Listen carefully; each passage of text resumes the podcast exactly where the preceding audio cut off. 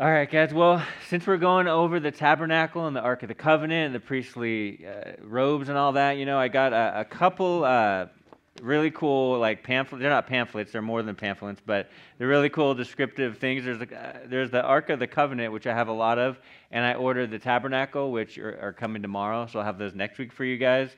But uh, you can actually, Brian, can you hand these to the adults? Like, um, yeah, it's just cool. It's, there's a lot of good information there, biblical stuff. And uh, so, yeah, she's handing those out. But we're in Exodus chapter 27 tonight. Exodus chapter 27.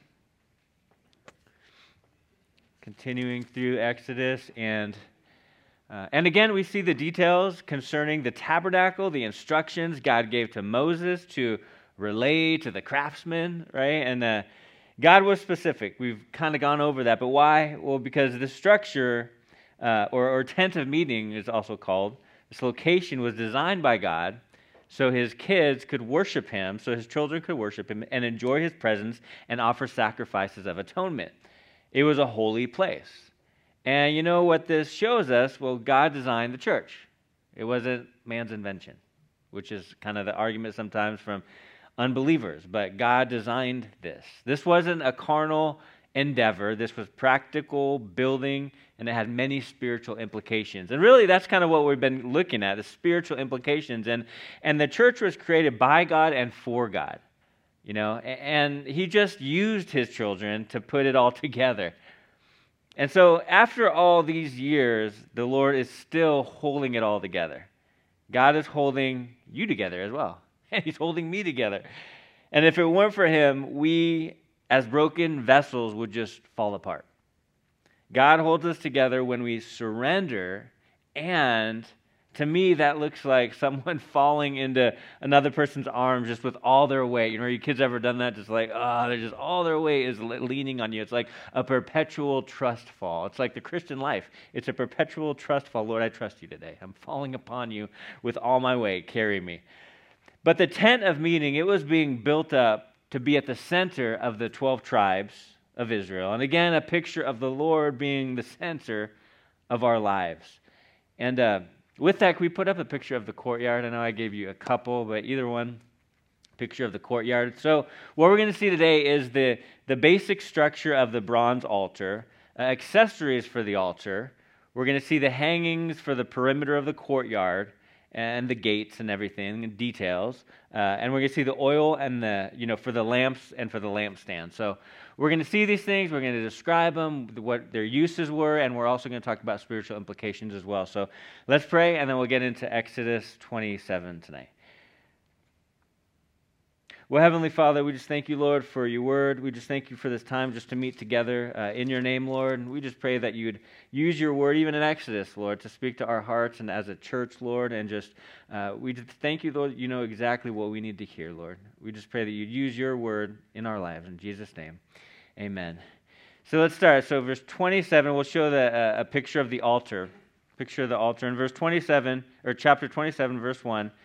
You shall make an altar of acacia wood, five cubits long and five cubits wide. The altar shall be square, and its height shall be three cubits. You shall make its horns on its four corners. Its horn shall be of one piece with it, and you shall overlay it with pure bronze. So God said to make this altar, right? What was this altar for? Well, it was known as the killing place, right? Sounds like a scary movie. The killing place. The altar was the location where death and sacrifice actually happened, right? And so, and where atonement for sin was resulted. So the dimensions of this altar, which which um, was placed at the entrance of the sanctuary, was three yards square and a yard and a half in height. But under the wooden frame of the altar, it, w- it was hollow on each corner, and it had horns or angular projections, perpendicular or, or oblique, and the animals that were to be sacrificed were bound to these horns. And part of the blood was applied to them. We're going to watch a short video at the end of this uh, teaching, and you guys will see. But a reference to these horns is Psalm 118, verse 27, which says, God is the Lord who has shown us light. Bind the sacrifice with cords, even unto the horns of the altar. So at first, this was the only place of sacrifice for the Israelites. Let's, can we show a picture of the bloody horns? bloody horns. Um, blood was smeared basically on the horns, like ceremonially. ceremonially. Uh, horns were thought to display strength and power, right? The strength and power of the Lord. But you fast forward and, a century and, and, and a half, and under the new covenant, there was a there was a different killing place, right? Fast forward, and the place was the cross, right? And where Jesus' blood was spilled on the ground at the place of the skull, which is also called Golgotha or Calvary. If we could show a picture of that, Golgotha. And it's you see why it's called that? It looks like a skull. When I was in Israel, I saw it, and I was like, yeah, it looks like the place of the skull. You know, no one had really had to even tell us. You could see it. But I saw this location, and it was just, it was a powerful thing. And, and Galatians 2.20 says, I have been crucified with, uh, with Christ. It is no longer I who live, but Christ lives in me. And the life which I now live in the flesh, I live by faith in the Son of God, who loved me and gave himself for me. So under the new covenant, it's, uh, it's thought it's like laying down on the altar and surrendering, like with our lives. And we can do this because the perfect lamb was slain. So since the altar was brilliantly covered in bronze, it could withstand the desert heat, practically speaking. They were in the wilderness, which was the desert. So the altar had smooth sides made or overlaid with bronze. Now, if you have some time, uh, check out number 16 and you will see the rebellion of Korah. And this guy didn't like Moses' leadership and accused Moses of elevating like himself above the congregation or the people. Now, God didn't agree with that assessment, so he caused the ground to split, and Korah and his followers went into the earth. They were gone. They were goners. And here's what God commanded to happen the priests were instructed to grab the incense censers that were ceremonially held by Korah and his guys and hammer them with force to cover the altar of burnt offering with them. So here's the, here's the thing from this point forward, people would see the imperfect hammered bronze and remember Korah's rebellion and God's judgment. The point is that God will not be mocked, and, and the Lord's people are not to be falsely accused. And how I like to think about it is in our today's vernacular, like God's got my back. like he's he's got us, right? He has got you. He's protecting you. He is with you. And so well, let's continue on in verse 3. Continue on, it says, uh, Also you shall make its pans to receive its ashes, and its shovels, and its basins, and its forks, and its fire pans. You shall make all its utensils of bronze.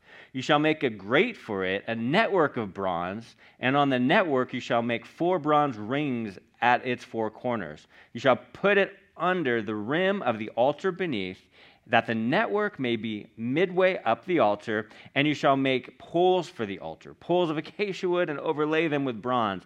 And the poles shall be put in the rings, and the poles shall be on the two sides of the altar to bear it. You shall make it hollow with boards as it was shown you on the mountain. So shall they make it. So, uh, picture of the accessories here. So, basically, here we see the accessories for the altar. Uh, so these things, these utensils, were all used to prepare the offerings for the sacrifice. And they were also used in the maintenance of the altar. Each piece, which was specifically made for the tabernacle or tent of meeting, they were made out of bronze, and each piece was made to only be used in the tabernacle. And so even the utensils were set aside or set apart like for the Lord. And so let's look briefly at each piece. The pans the pans, these were used to hold the ashes and the fat that were left over after the sacrifice. The basins, the basins were used to catch the blood of the animals that were sacrificed beside the altar when the blood was sprinkled at the altar's base. The forks, these were so the priests could grab the meat for themselves. And we know that because we looked at Hophni and Phinehas, we looked at how they rebelled and how they were totally ungodly, even though they were priests. They took those forks and they took whatever meat they wanted, so they rebelled. But the forks were to grab the meat. The fire pans, these were used to carry it from the altar of insi- uh, incense inside the holy place, and you can find that in Leviticus and 1 Kings. And the grate uh, was the floor of the altar, and it was there so the burnt remains and the ashes fell down through it as it says, the network of bronze. Uh, so, two, the grate had the, had the rings and the poles which were used to, to carry the altar. But remember, God intended the tabernacle to, to manifest his presence among the people. They were to direct their devotion and their worship to him, not to the tabernacle. They weren't to worship the structure. Even though the structure was a place to be set apart to worship God, they were not to, to worship the structure, or make much of the structure. They were to make much of God. So the people did not enter the tabernacle, only the priests entered as God's servants. But the Israelites gathered in the court of the tabernacle. The altar was set up so they could bring their sacrifices to it. The priests would offer them up to God. And the altar was, was to sanctify uh, their gifts. And this whole thing was a picture of connection to God, communion with God, and worshiping God. And this whole arrangement, uh, this whole layout, it, it really it pointed to Jesus. And so let's look at the pattern in verse 8. The brazen altar was a type of Christ dying to make atonement for our sins. Christ sacrificed himself for his church as, as their altar, if you will. John 17 9, Jesus said, And for their sakes I sanctified myself that they also may be sanctified through the truth. So we are sanctified, we're made clean through and because of the truth. So now he describes the courtyard and the gate in verse 9, the courtyard and the gate. He says, You shall make the court of the tabernacle. For the south side there shall be hangings in the court made of fine woven linen, 100 cubits long for one side, and its 20 pillars, and their 20 sockets shall be bronze. The hooks of the pillars and their bands shall be silver. Likewise, along the length of the north side, there shall be hangings 100 cubits long, with its 20 pillars and their 20 sockets of bronze, and the hooks of the pillars and their bands of silver. Verse 12, and along the width of the court of the west side shall be hangings of 50 cubits with their 10 pillars and their ten sockets, and the width of the court on the east side shall be fifty cubits. The hangings on one side of the gate shall be fifteen cubits, with their pillars and their three sockets, and on the other side shall be hangings of fifteen cubits, with the three pillars and the three sockets. Verse 16 For the gate of the court there shall be a screen twenty cubits long woven of blue, purple, and scarlet thread, and fine woven linen, made by a weaver. It shall have four pillars and four sockets, and all the pillars around the court shall have bands of silver. Their hooks shall be of silver, and their sockets of bronze. The length of the court shall be 100 cubits, the width 50 throughout, and the height five cubits, made of fine woven linen, and its sockets of bronze. And the utensils of the tabernacle for all its service, all its pegs, and the pegs of the court shall be of bronze. So the hangings for the perimeter of the courtyard, and again, after this, we'll see a video of the whole thing. But so the fence, which was white, uh, cordoned off the courtyard, and it was the size of 150 feet by 70 feet, 75 feet. And so the tent took up about uh, uh, seven uh, percent of the courtyard area. The tent did. Um, one commentator named Kaiser, he says the fence had a fourfold purpose. Number one, it was a barrier that stopped that stopped unlawful approach. Number two, it kept out wild animals. Number three, the fence, it was a, a, a, symbol of the distinction between the world and God's holy place. And the fence, with its one gate, it was a way to approach God. And uh, was Jesus, uh, just conjecture on my part, just thinking about these things, was Jesus thinking of this when he said, Narrow is the gate and difficult is the way that leads to life? I don't know.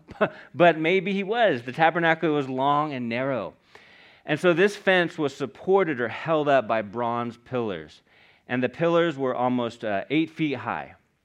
Each pillar had a bronze base with a silver top piece and silver hooks for hanging linen on. And verse 16, that this court here was a type of the church enclosed and distinguished from the rest of the world. Right? Because a church shouldn't be look exactly like the world, or else it's not the church. it's got to be distinct. And so the enclosure was supported by pillars denoting the stability of the church as well. It was hung with clean linen and symbolizing the righteousness of the saints. Revelation 19:8 says, "And to her it was granted to be arrayed in fine linen, clean and bright. For the fine linen is the righteous acts of the saints. So these were the courts that David desired to be in and in which people of God entered with thanksgiving. You know, when you look at the Bible, you got to put it into cultural context as well. You're not like, well, this, this totally goes with my American society. No, we got to look at the culture back then. And so when David was writing these Psalms about the courts, this is what he was talking about. This is what he was picturing.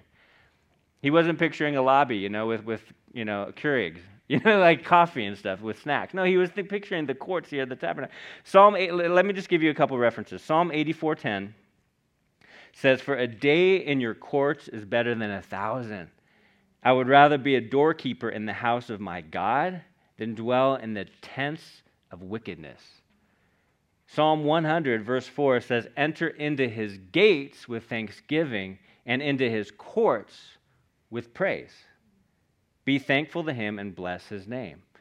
So back in this day, the court, this court would only have a, a, group of worshipers. Yet over time and with the gospel going out, you know, many know and walk with our with God, and, and the church is flourishing. You know, it's growing. People still getting saved to this day. Hence why Jesus is tarrying. So the gate was on the east side, and the same side as the gate to the tent of the tabernacle. Same side. It was woven from four colors used for the uh, weavings uh, of the tabernacle. There was only one gate and the courtyard, but it was big. It was about it was 30 feet wide. And again, remember the courts were where the people gathered to worship and praise God. Psalm 84 2 says, My soul longs, yes, even faints for the courts of the Lord. My heart and my flesh cry out for the living God. Psalm 92:13 says, "Those who are planted in the house of the Lord shall flourish in the courts of our God." I think I read that. Psalm 96:8, "Give to the Lord the glory due his name. Bring an offering and come into his courts." So now under the new covenant, we don't have to stop at the court, if you will. Because Jesus finished the work and took the punishment, so we get to go right into the holy presence of God. That's why I'm so thankful to be to live in this day and age and age you know? Yes it's dark. Yes it's horrible out there in the world.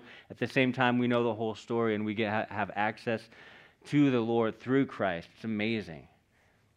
Also the tabernacle was essentially like one giant tent right? It was a reminder that god came to his children to be the center of their hearts and affections. And again this was to remind the children of israel that god went with them as they traveled or, or sojourned through the desert. So, the last two verses, guys, verse 20 and 21 says, And you shall command the children of Israel that they bring you pure oil of pressed olives for the light, to cause the lamp to burn continually. In the tabernacle of meeting outside the veil, which is before the testimony, Aaron and his sons shall tend it from evening until morning before the Lord. It shall be a statute forever to their generations on behalf of the children of Israel. So, the oil for the lamps and the lampstands. So, we read about the candlestick in the 25th chapter, also called lamps. Uh, so, the oil for the lamps on the lampstand were the only source of illumination in the tabernacle. So, the light came from oil which was made from olives, pressed olives, not beaten. The practical application to this is in 2 Corinthians 4 8. We are troubled on every side, yet not distressed. We are perplexed, but not in despair. So, in other words, the Lord rightly uses those times where we are hard pressed for His glory. Biblically, oil is a picture, a symbol of the Holy Spirit. So the illustration is only the light bearers can fulfill their function only by the Holy Spirit. See, the ministers and the priests, they were the elected ones who had to take care of the lamps. One of their major tasks or jobs, right, that, that Aaron and his sons had to do was trim the wicks and that make sure that there was enough oil. So the lamps or the candles remained burning as long as the tabernacle was set up. And so we can only be on fire, if you will, for the Lord if we are continually led and filled and guided by the Holy Spirit and being trimmed or refined by Him as well. So let's see just a few practical points here from these verses. Number one, serve God. Just serve God. You know, like the priests, we as ambassadors of Jesus, we get to serve him. It's not a burden, it's a blessing. It's such a privilege to serve the Lord in any way. In church and out of church, just in, with our lives. Number two, be filled and led by the Holy Spirit. We are filled with the Holy Spirit to do the work God calls us to do. We are led by Him. We can't do it without Him. Number three, let God trim or let God refine. Like the wicks were trimmed, God wants to trim those things in our lives and our hearts that are not of Him, those compromises, those little, little liberties that we've let go too far that need to be trimmed. Let God do that work.